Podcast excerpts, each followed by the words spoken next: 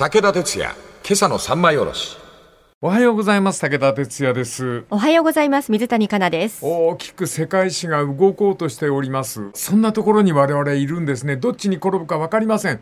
しかしまあ祈りを込めまして明るい方に行かないかということでウクライナを取り上げております。大国ロシアに挑むウクライナ。豊かな国ではありません。しかし本当にこう何て言いますか強い意志を持って絶対に侵略を許さないと戦い続けている国でございます。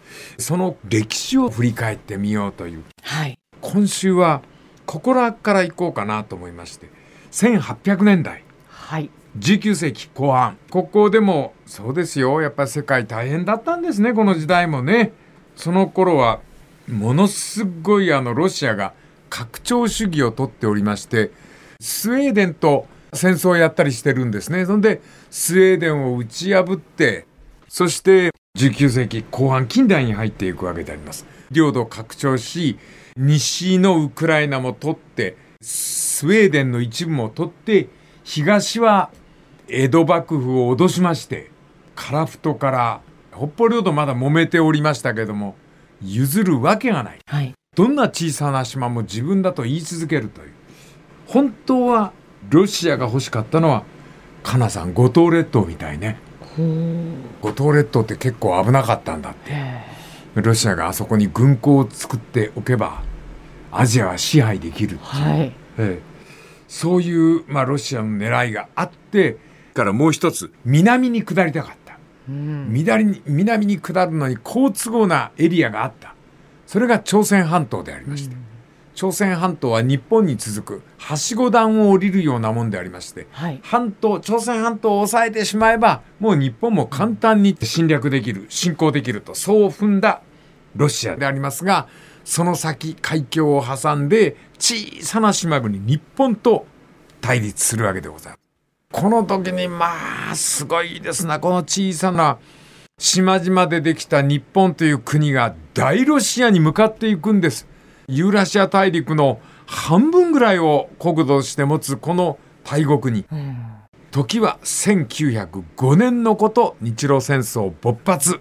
日本はすぐに負けるだろうというのが大半の読みだった。あのウクライナと同じですよ。ひねり潰されるに違いないという。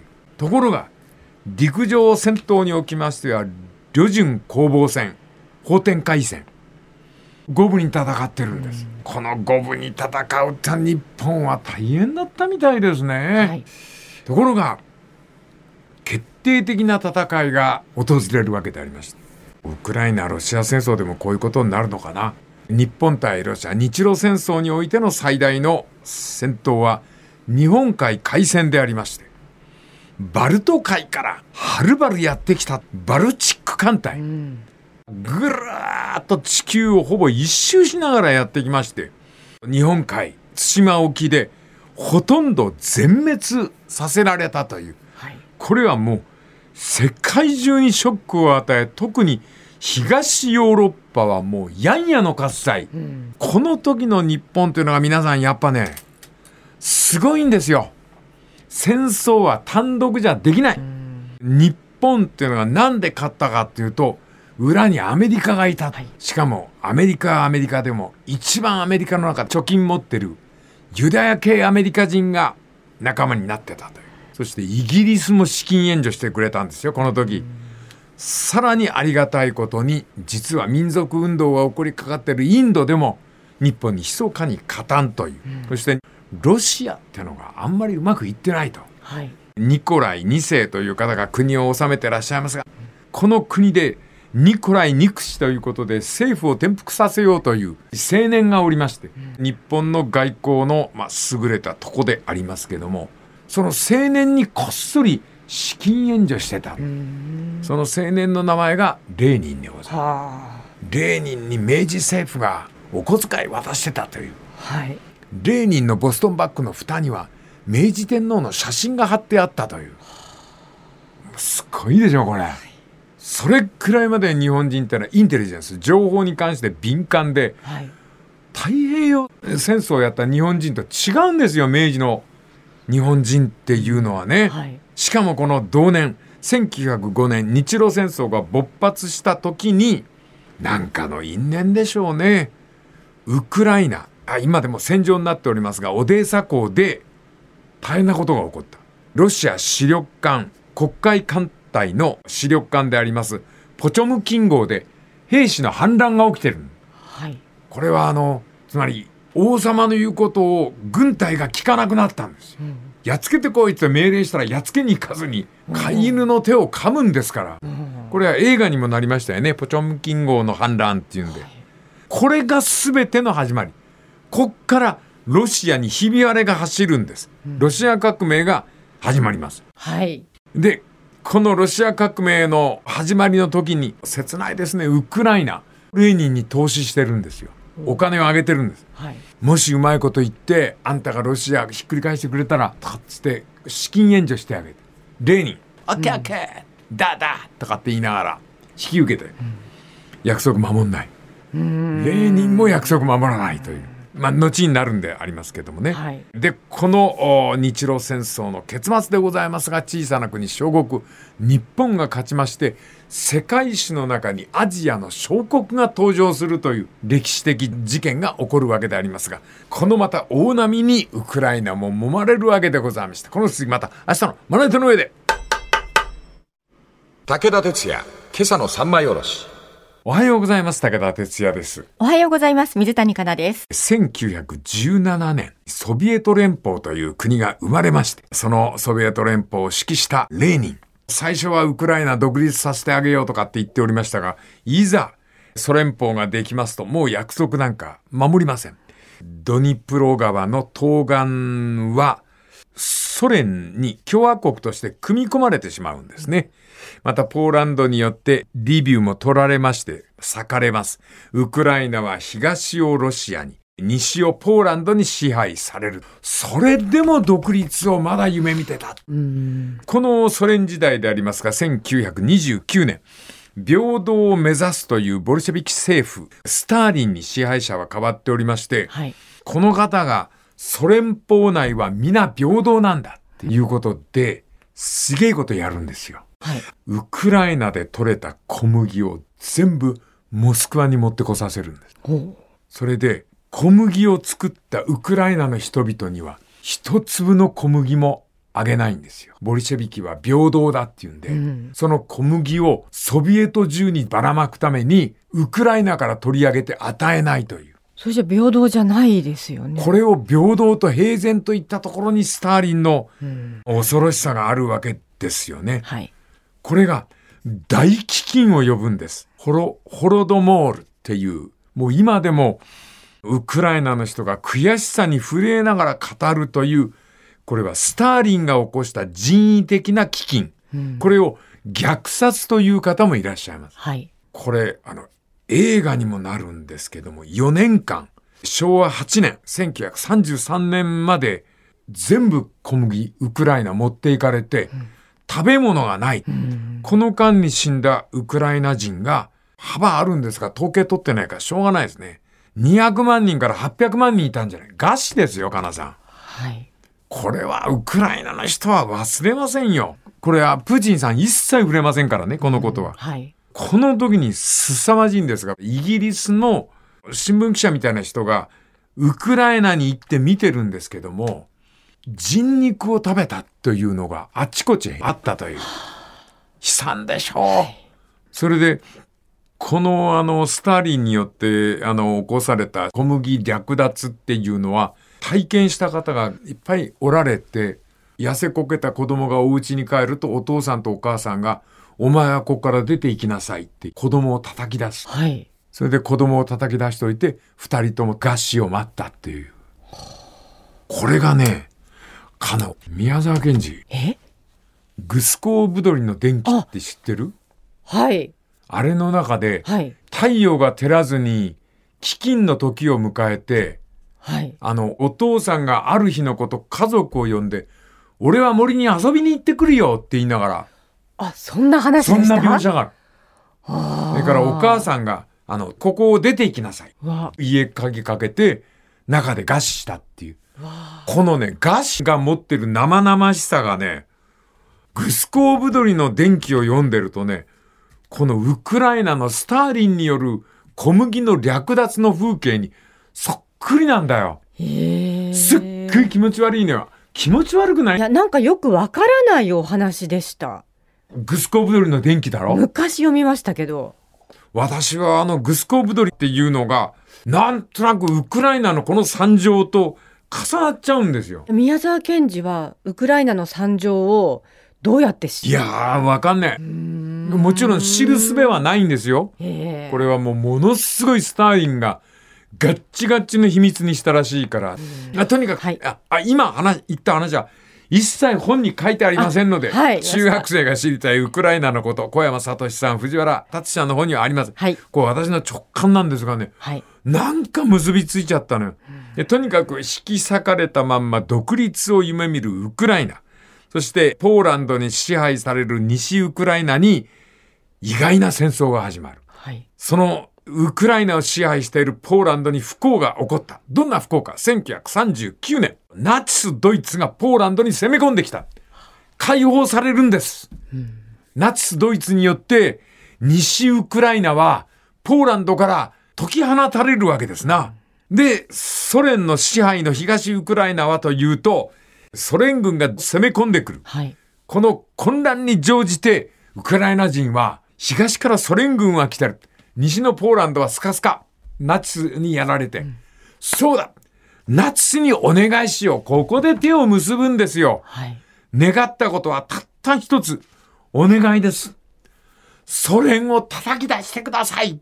東ウクライナなんかありません。ここはウクライナで一つの国だったんです。ヒトラーは何と言ったか。いいよ。私は独立も認めますよ。ナチスが後ろ盾になってあげるから、頑張って、みたいな。ちょっとそういう言い方じゃなかったと思いますが。はい。1941年、ウクライナ、ついに独立を宣言いたします。はい。ところが、このヒトラーも約束を守らない。約束破る人ばっかりですね。本当に、ろくなやつ住んでないな、本当に。申し訳ない。ごめんなさいね、住んでる方。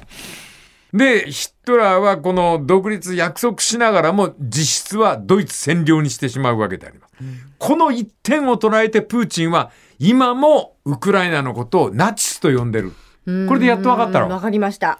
でも、もうわかるよね。このウクライナの無念がね、事実としてナチスと手を結んだんです。しかし、夢見たことは全然違うことなんでありますな。はいこの次また、明日のまな板の上で。武田鉄矢、今朝の三枚おろし。おはようございます。武田哲也です。おはようございます。水谷香奈です。1939年ドイツ、ポーランドに攻め込むナチスドイツであります。ナチスでございますね。ウクライナはナチスと手を結び、独立宣言をやるわけでありますね。ところが、そのナチスもウクライナを支配したかった。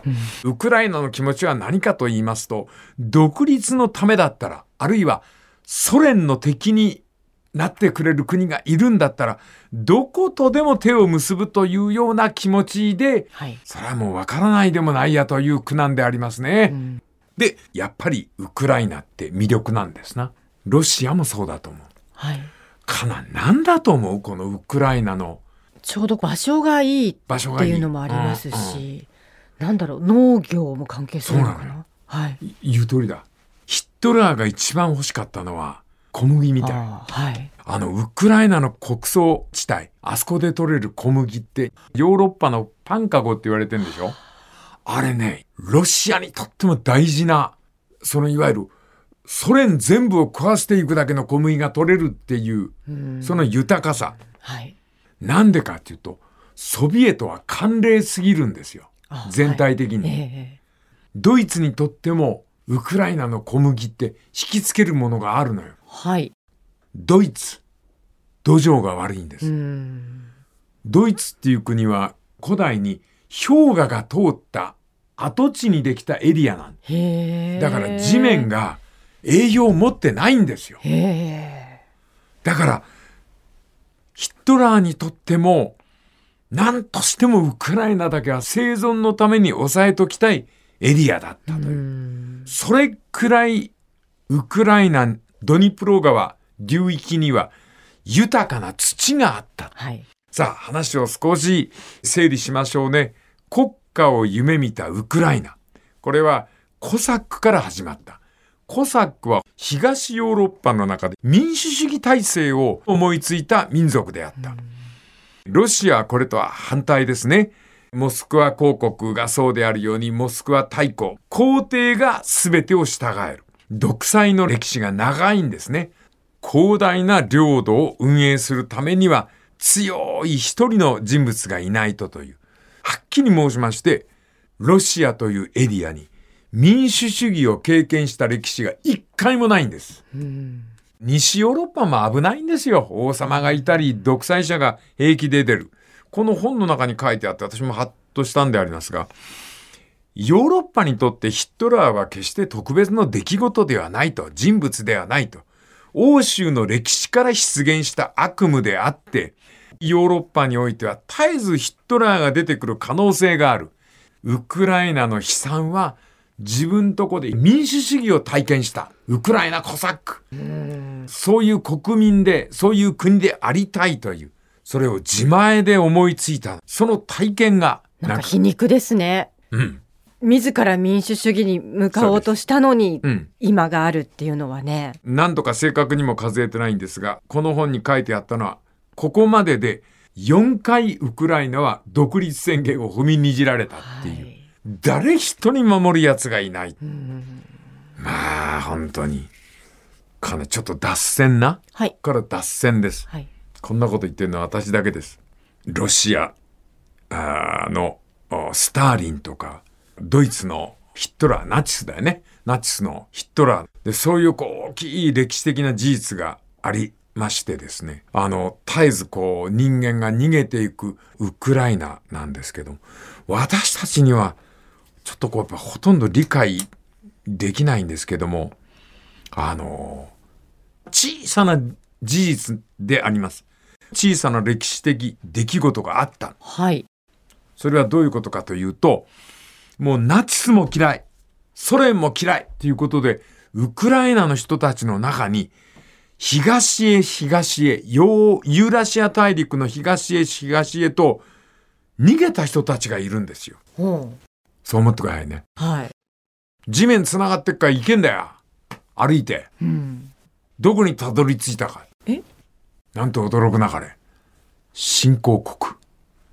新興国？うん。日露戦争で勝った日本っていう小さな国が帝国主義を発揮して、中国の北の方に満州国っていう国を作るんだ。はい。まあ確かに侵略だよな。侵略だけど、うん、日本って小さな国が奇妙なことをスローガンに掲げた。それが五族共和って言って、そのユーラシア大陸に住む5つの民族が仲良く暮らせる理想の国を作ろうっていう。それが満州国なのよ。ね朝鮮族、それから中国の漢民族、はい、それからモンゴル族、日本人、そして日本人がもう一つ入れたのが八景ロシア人なのよ。八景ロシアっていうのはすなわちウクライナの人たちのことなの。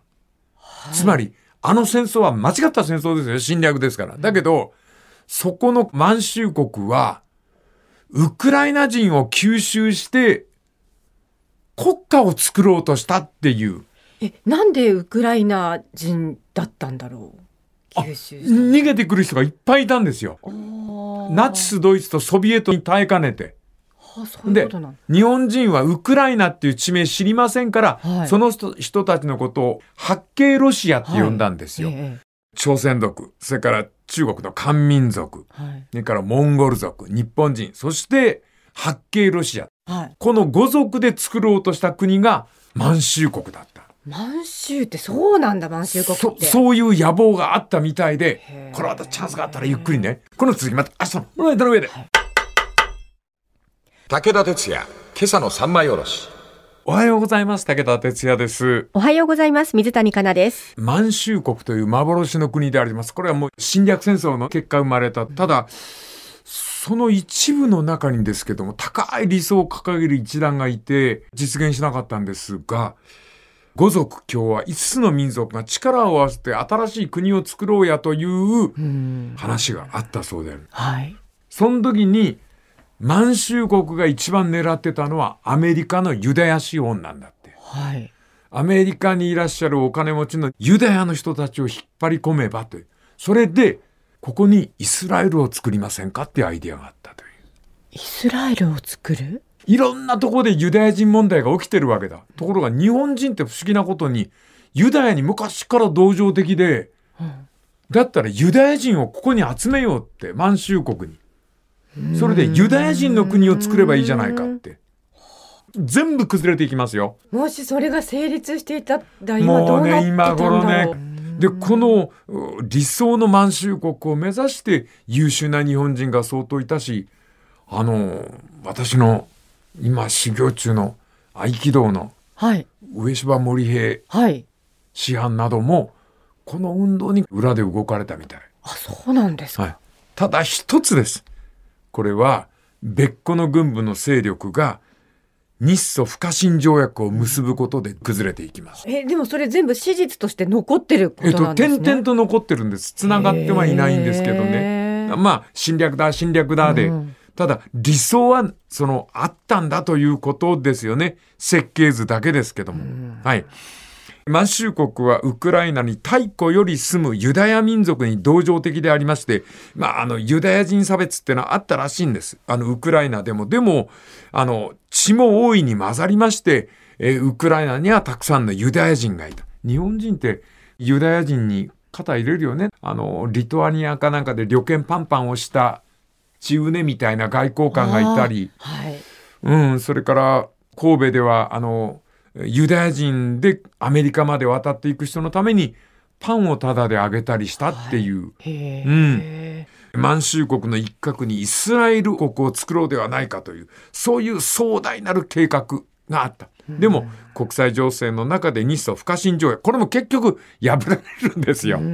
それでも全部消えちゃった、はい、そして、えー、二次大戦日本もコッテンパンに原爆2つも落とされるわけでありますけども二次大戦後はルーズベルトとスターリンの密談によりまして条約が結ばれる。ルーズベルトがスターリンに押されちゃったんですな。南カラフト千島列島これを日本から取り上げる。そしてソビエトあんたにあげよう。あそれからウクライナ。これルーズベルトが認めたんですよ。ウクライナ。ソビエト持ってってあんたあげる。領土にしちゃえばいいじゃない？また踏みにじられた。独立の夢が。はい。そういう意味で、ロシアを挟んで東と西の果てで、世界史の中で日本とウクライナは歴史を持つんでありますね。はい。えー、話を今どこに行こうかと迷っております。あ、こっち行っちゃおうか。はい。ロシア側がウクライナ人をウクライナから遠くのところに運んだりしますね。うん、シベリアに来さして済ましたり。北方領土なんかもそういう人が多いんでしょ、はい、あの国が住む場所を決めるっていう、えそういうことをロシア内では平気であるんだよな。うん、あの日本南樺太と千島取り上げられたでしょ、はい、でその時にもここの南樺太なんかを開発するためにウクライナの人が送り込まれてんの。カラフトに。気の毒だね。うん。そのカラフトのサハリンというところに、あの、送られたウクライナ人で、マルキャン・ボリシコさん。で、間違いねえか。マル、マルキャン・ボリシコ。間違いない。マルキャン・ボリシコさんっていう方がおられたと思ってくれ。ウクライナ人でな。はい、ところが、行ったは行ったで、カラフトもあんまりいいとこじゃなかったらしくて、うん、日本人のあの町に住んでたんだけど嫌になっちゃって、うん、近いって言うんで北海道潜り込んじゃった。このマルキャンさん、はい、ボリチコさん。それで北海道で暮らしてるうちに日本の女性のいい人がいてその人と再婚しちゃった、うん、その人も再婚だったらしいんだけど。それで2人で子供作った、はい、大砲です。え？ー、大砲。たそういうルーツなんですか、はい、大砲はウクライナのハリコフから流れてきたウクライナ人。ソ連邦の言うことを聞いて、南カフト、そして戦争のごたごたがあって日本に潜り込んで、えー、働くうちに、納屋さんという日本名で生きて、うん、あ奥さんの名前か、納屋さんになって、それで生まれた子が大砲になっちゃう。うそれの孫が王鵬です。王鵬頑張れよ王鵬って今どのあたりですか？今あんた入ってるよな？前頭ですよね。いいよ。へうん。ちょっと、ちょっとあの、高遠力の方に顔は似ちゃったけど、でもやっぱり王鵬だから、はい、大鵬の血統だよ。そうか、知らなかった。俺なんかもう金さんやったら化粧回し送りたいね。あいつの王鵬の化粧回し。はい。何にする？デザインは。何ですかね。黄色とブルーだよ。色はね。いいよな。そうですね。はい。皆さん遠い遠い国に感じでおられるかもしれませんが、ウクライナの血というのが日本に流れ込んでいるという、そんな思いを込めてね、ご覧になりますと、また大相撲も一段と、ね、おお頑張れよこの続きまた明日の胸板の上で。武田鉄矢、今朝の三枚おろし。おはようございます。武田哲也です。おはようございます。水谷香奈です。というわけで、ウクライナを語っております。とにかく苦難の歴史が続くウクライナであります。本読んでおります。もうお気の毒でね。はい。本当に約束守りませんな。その悪名高きスターリンも死んでいきます。はい、その次にフルシチョフから、えー、ブレジネフ。彼らによるウクライナ支配は続くんですよ。そして現代に近づきます。1985年、ゴルバチョフ。はい、やっと話のわかる人が、この人が、このままじゃソ連はダメだということで、ヨーロッパ、あるいはアメリカと語り合おうという姿勢を持った大統領になるわけでありますな。ところが、まあ、災難でございますな。覚えておられますか ?1986 年4月、ウクライナにありました。